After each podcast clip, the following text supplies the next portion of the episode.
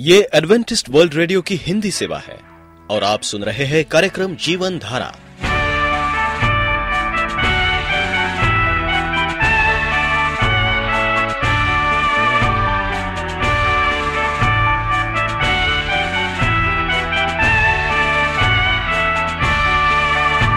कार्यक्रम जीवन धारा सुनने वालों को मैं स्मिता और मैं अमित हमारा प्यार भरा नमस्कार। एडवेंटिस्ट वर्ल्ड रेडियो की हिंदी सेवा में हम आपका स्वागत करते हैं। श्रोताओं, आइए आज प्रसारित होने वाले कार्यक्रमों की जानकारी दे दें। आज होगी पहले स्वास्थ्य चर्चा, इसके बाद एक गीत होगा और फिर कार्यक्रम के अंत में पवित्र बाइबल का संदेश।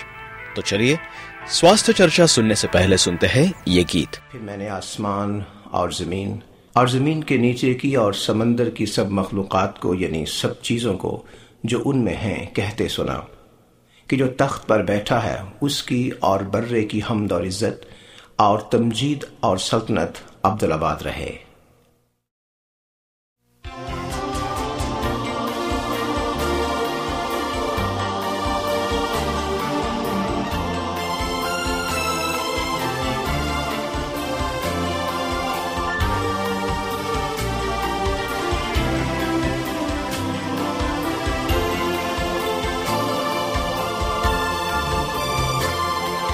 सृष्टि के मालिक तुम ही हो, सारी सृष्टि के रक्षक तुम ही हो, करते हैं तुझको सादर प्रणाम, गाते हैं तेरे ही गुणगान। सारी सृष्टि के मालिक तुम ही हो, सारी सृष्टि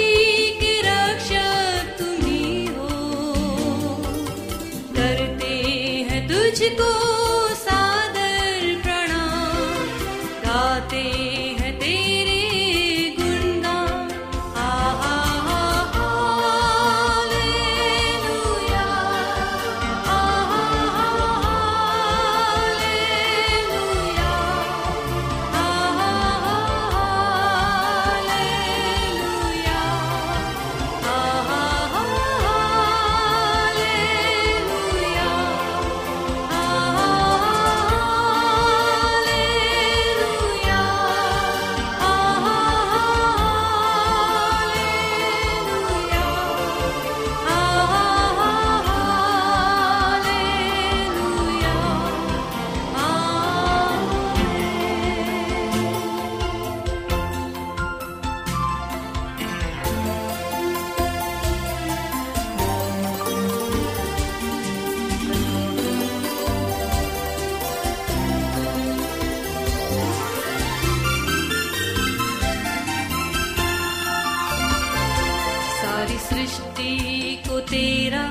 सहारा, सारे संकट से हमको बचाना, तेरे हाथों में जीवन हमारा है, अपनी राह पर हमको चलाना। सारी सृष्टि को तेरा सहारा, सारे संकट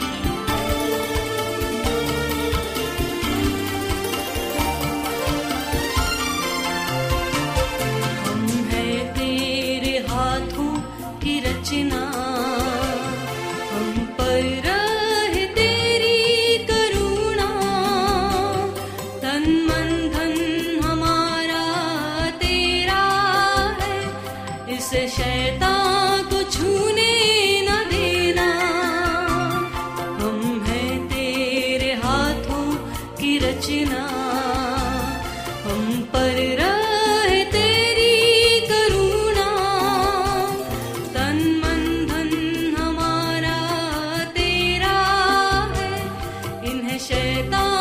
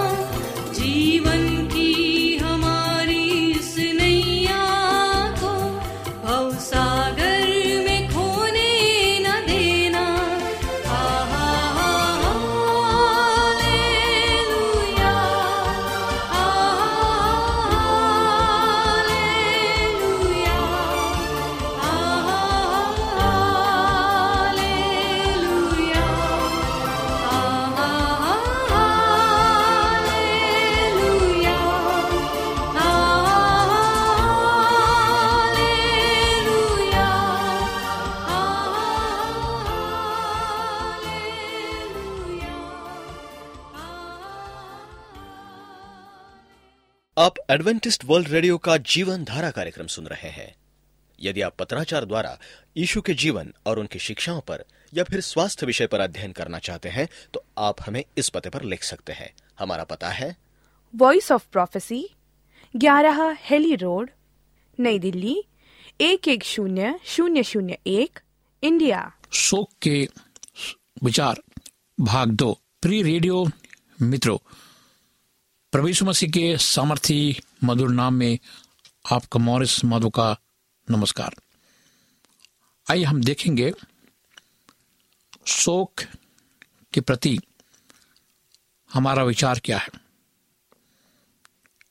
शोक एक ऐसी ताकत है कि शोकित मनुष्य अपने आप को मजबूत बना सकता है।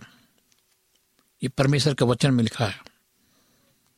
जब हम शोकित होते हैं, जब हम टूटे होते हैं, परमेश्वर हमारे साथ होता है, वह हमारे नजदीक होता है और हम देखते हैं कि परमेश्वर हमारे विचारों को समझता है।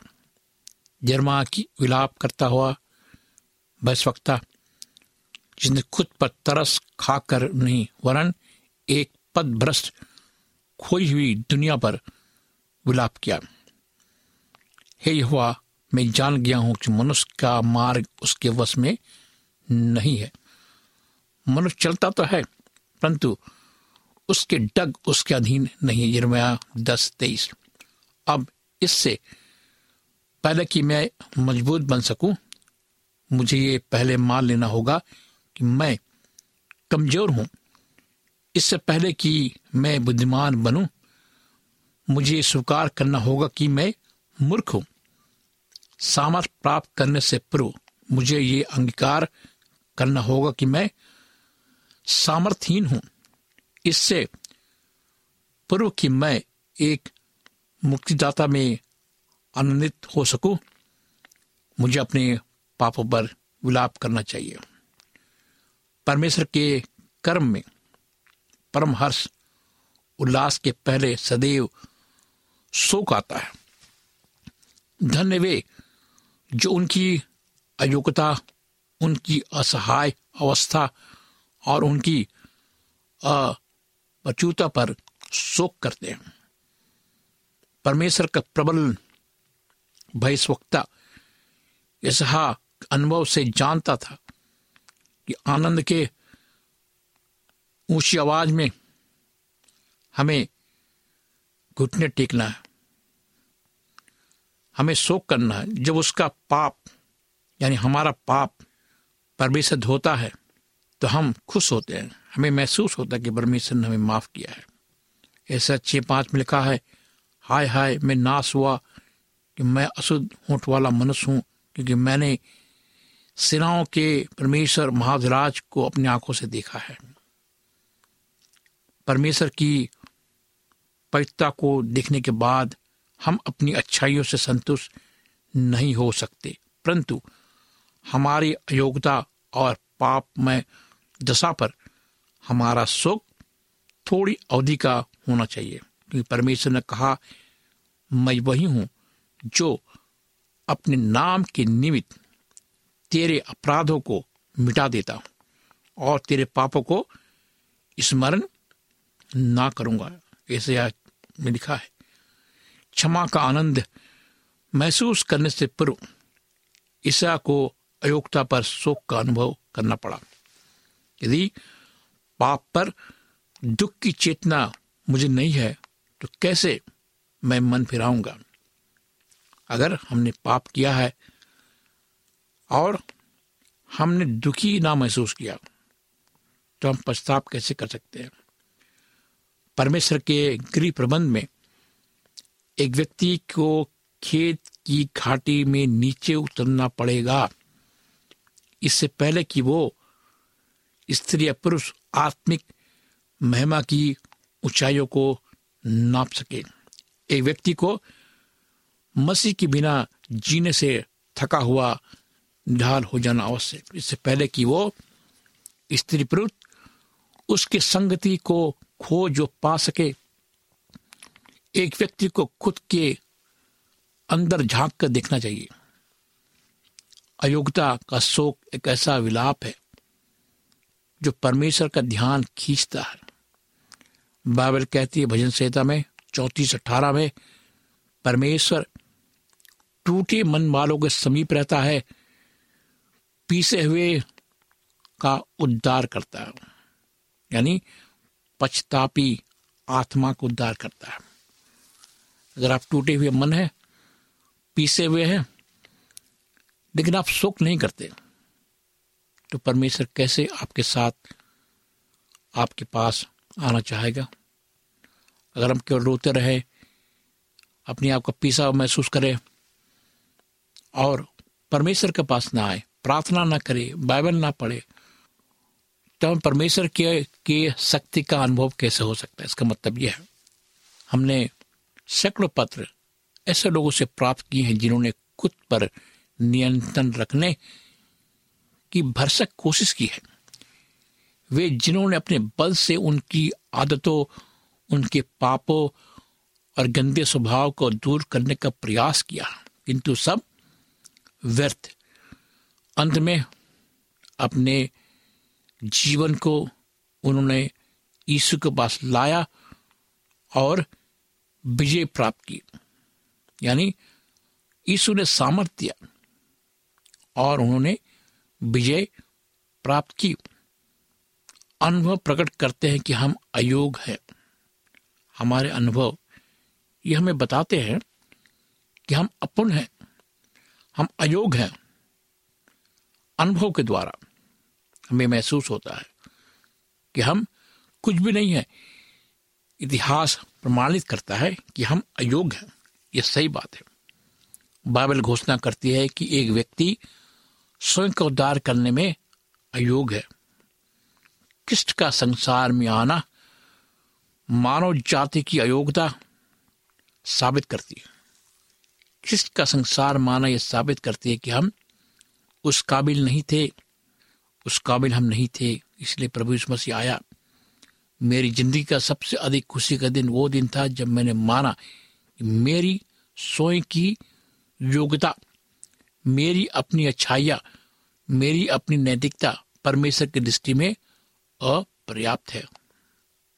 इसका मतलब है कुछ भी नहीं है। मेरे अंदर जो भी योग्यता है, अच्छाइयाँ है, नैतिकता है, परमेश्वर की दृष्टि में ये अपर्याप्त नहीं है। मैंने सार्वजनिक ढंग से स्पष्ट रूप से यानी खुलकर ख्रिस्ट की मेरी आवश्यकता का अंगीकार किया है। मैं बड़ा चढ़ा कर नहीं कहता कि जब मैं कहता हूं कि मेरा शोक आनंद में और मेरा आ भरना गाने में बदल गया। प्रसन्न है वे जो खुद की अयोग्यता अपूर्णता के लिए शोक करते, क्योंकि उन्हें परमेश्वर की पूर्णता से सुख मिलेगा। ये सही बात है। अगर हमने महसूस किया है कि हम अयोग्य है, अपूर्ण है, तो हमें क्या करना है? हमें शोक करना है और परमेश्वर के पास आना है। तो हमें क्या मिलेगा? हमें सुख मिलेगा। पश्चाताप का शोक एक अन्य प्रकार का शोक, पश्चाताप का शोक है। इस विषय में सचेत हो जाने के बाद ही हम अयोग्य हैं। हमारी इस अपर्याप्तता का कारण क्या है? पाप के प्रति हम सचेत रहे, पाप के प्रति हम हमें चेतना जागृत हो और हम ये महसूस करें अपने जीवन में। हम देखते हैं कि हमारा जीवन ये संसार में दो पल का है। क्या हम सारा जीवन शोक करते हुए गुजारे? परमेश्वर नहीं चाहता कि हम शोक करें और अपना जीवन यूं ही गुजार दें। बाइबल कहती है कि उपवास के साथ रोटी पीटते पूरे मन से फिर कर मेरे पास आओ। परमेश्वर के वादा जोल दो बारह में लिखा है, मेरे पास आओ, रोटते पीटते रोते हुए आओ, पूरे मन से आओ, मैं तुम्हें क्या करूँगा? शोक को खुशी में बदलूंगा। परमेश्वर का शोक स्वयं पर दया का विलाप नहीं है। और हम देखते हैं कि शोक जो है हमें नुकसान पहुंचाता, दिमागी हालत में हम कमज़ोर हो जाते हैं। पाप जो बर्बादी हमारे जीवन में ले आया है उस पर गहन दुख होना पूरी तरह संभव है। फिर भी पश्चाताप मन फिराव नहीं है। मेरे पास ऐसे लोग हैं, आए हैं, जिन्होंने आंसुओं के साथ मेरे सामने दिल उडोल कर रख दिया है, क्योंकि उनके पाप उजागर हो गए और वे गंभीर समस्या में हैं। किंतु सच्चा पश्चाताप हमारे पापों के लिए दुखी होने, हमारे जीवन को तहस नहस करने के लिए पाप को जो हमने अनुमति दी है उस पर खेदित होकर होने से भी बढ़कर है। सच्चा पश्चाताप पाप से मुड़ना है। पाप को पीछे छोड़ने त्यागने के लिए एक सचेत सावधानी से किया हुआ निर्णय और परमेश्वर की ओर एक सचेत मुड़ना झूमना है। उसकी इच्छा को अपने जीवन में अनुसरण करने का वचन बतता है। एक दिशा परिवर्तन, एक बदलाव हमारे जीवन में आता है जब हम परमेश्वर के पास आते हैं। परमेश्वर हमें पश्चाताप की शक्ति देता है। बाइबल कहती है पेदो काम तीन उन्नीस में हमारा भाग है, इसलिए मन फिराओ, लौट आओ कि तुम्हारे पाप मिटाए जाए, जिससे प्रभु के सम्मुख तुम क्या हो? विश्राम पाओ। हमें क्या करना? मन फिराना है, परमेश्वर के पास लौटना है। हमारा भाग है कि हम पश्चाताप करें। परिवर्तन का काम, बदलने का काम, क्षमा करने का काम परमेश्वर करेगा। हमारी पदभ्रष्ट टीढ़ी मेढ़ी हट्टी छाँव को मोड़ना सरल नहीं है, परंतु एक बार हम करें जो ये ऐसे होगा मानो एक खिसकी हुई रीढ़ की हड्डी वापस अपनी जगह पर बैठ गई हो। परमेश्वर के साथ एक स्वर में बाहर एक दबाव और तनाव की जिंदगी की जगह मेल मिलाप की शांति आ जाएगी। परंतु हमें समझना होगा कि परमेश्वर हमसे क्या चाहता है। हमें ज्ञानवान होगा होना होगा। हमें अपने आप को समझना पड़ेगा, हमारे हृदय में कितने तनाव हैं, हम उससे कैसे मुक्त हो सकते हैं। लेकिन हमारे परमेश्वर कहता है दूसरा कुरिन्थियों पाँच सत्रह में, पुरानी बातें बीत गई, देखो सब नई हो गई। ठीक जैसे कि पीड़ा होती है अधिक पुनर्जन्म के पहले पाप को ऊपर शोक आता है। मेरा यह अर्थ नहीं है कि हर किसी के जीवन में हम देखते हैं कि पाप हमें मृत्यु की ओर ले जाता है। एक समय आएगा जब हम बिलक बिलक कर रोएंगे और हमें परमेश्वर के पास आने से कोई नहीं रोक सकता। हम वास्तविक दुख को समझेंगे, हमारे जीवन की बुराई जो हमारे पास है उसको हमें मुक्त करना है। भक्ति का शोक ऐसा पश्चाताप उत्पन्न करता है जिसका परिणाम उद्धार है। दूसरा कुरिन्थियों सात दस में इस पहाड़ी उपदेश में लिखा है, धन्य वे जो शोक करते हैं। एक और पहलू भी है, वह तीसरा शोक प्रेम का शोक। कई पुरानी मोटर कारों में ईंधन मापक उपकरण में एक लाल द्रव हुआ करता था और उपकरण में इस द्रव का तल टंकी में ईंधन के तल के समतुल होता था। उपकरण में जितना द्रव होता था टंकी भी में उतना ही ईंधन। बाइबल इसे इस तरह प्रस्तुत करती है कि हम आपस में प्रेम रखें, क्योंकि प्रेम परमेश्वर से है और जो कोई प्रेम करता है परमेश्वर से जन्मा है, परमेश्वर को जानता है और उससे हमें ये आज्ञा मिली है कि जो कोई परमेश्वर से प्रेम रखता है वो अपने भाई से भी प्रेम रखे। पहला यूहन्ना चार सात। मेरे मित्रों आइए हम अपने भाइयों से प्रेम रखें, हम अपने भाइयों को खुश रखें। और यह आज्ञा हमारी नहीं, परमेश्वर हमसे कहता है कि हम अपने भाइयों से प्रेम रखें। इस युग का जिसमें हम रहते हैं उसका वर्णन करना काफ़ी मुश्किल है कि युग किस प्रकार का है। क्या हम अपनी आवश्यकताओं के में ईमानदार हैं? क्या हम संवेदनशील हैं? क्या हमने अत्याधुनिक के मुखौटे का विकास कर लिया है?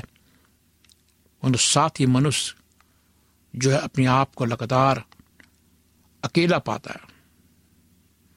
कुछ लोग संगीत से प्रेम करते हैं, संगीत में व्यस्त रहते हैं, लेकिन संगीत बजाने के बाद वो फिर शोक करते हैं, दुख में डूब जाती है। हमारे जीवन है और हम देखते हैं कि हमारी इस दुनिया में युद्धों हिंसा काफ़ी जोर पकड़ रहा, आतंकवाद के द्वारा जड़ें हिल गई है और हमारे पीढ़ी जो है वो काफ़ी निराश है। हम देखते हैं नाश होते हुए को बचाओ, मरते हुए की चिंता करो। जो लोग नाश होते हैं उन्हें बचाना है, जो मरते उनकी हमें चिंता करना सिर्फ हमारी अधिकांश गीत की पुस्तकों से गायब हो गया है। बहुत से गीत जो हम गाते थे पुराने समय में वो गायब हो गया है। हम देखते कुछ समय पहले हमारा जीवन एक दूसरे प्रकार का जीवन था, लेकिन आज हमारा जीवन दुख की ओर जा रहा है। आज मनुष्य दुखी है, संसार दुखी है। क्यों दुखी है? कि हमने अपने आप को परमेश्वर से अलग किया है, हम परमेश्वर से दूर चले गए हैं। परमेश्वर की करुणा हमारे साथ है, हमें परमेश्वर की करुणा की गर्माहट को महसूस करना होगा, हमें अपने जीवन को बदलना होगा, उसमें परिवर्तन लाना होगा। इसके लिए हमें तैयार रहना पड़ेगा। हम अपने साथी मनुष्य को ऐसा प्यार नहीं कर सकते जैसे हमें करनी चाहिए। हमें अपने जीवन को इस तरह से बनाना है ताकि मनुष्य हमें देखकर ये महसूस करे ये ईश्वर का पुत्र है।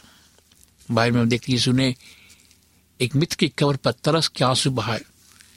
यरूशलेम के ऊपर रो रहा था, क्यों रो रहा था? वो जानता था ये नाश होने वाला है, ये शहर जो हो नाश होने वाला है।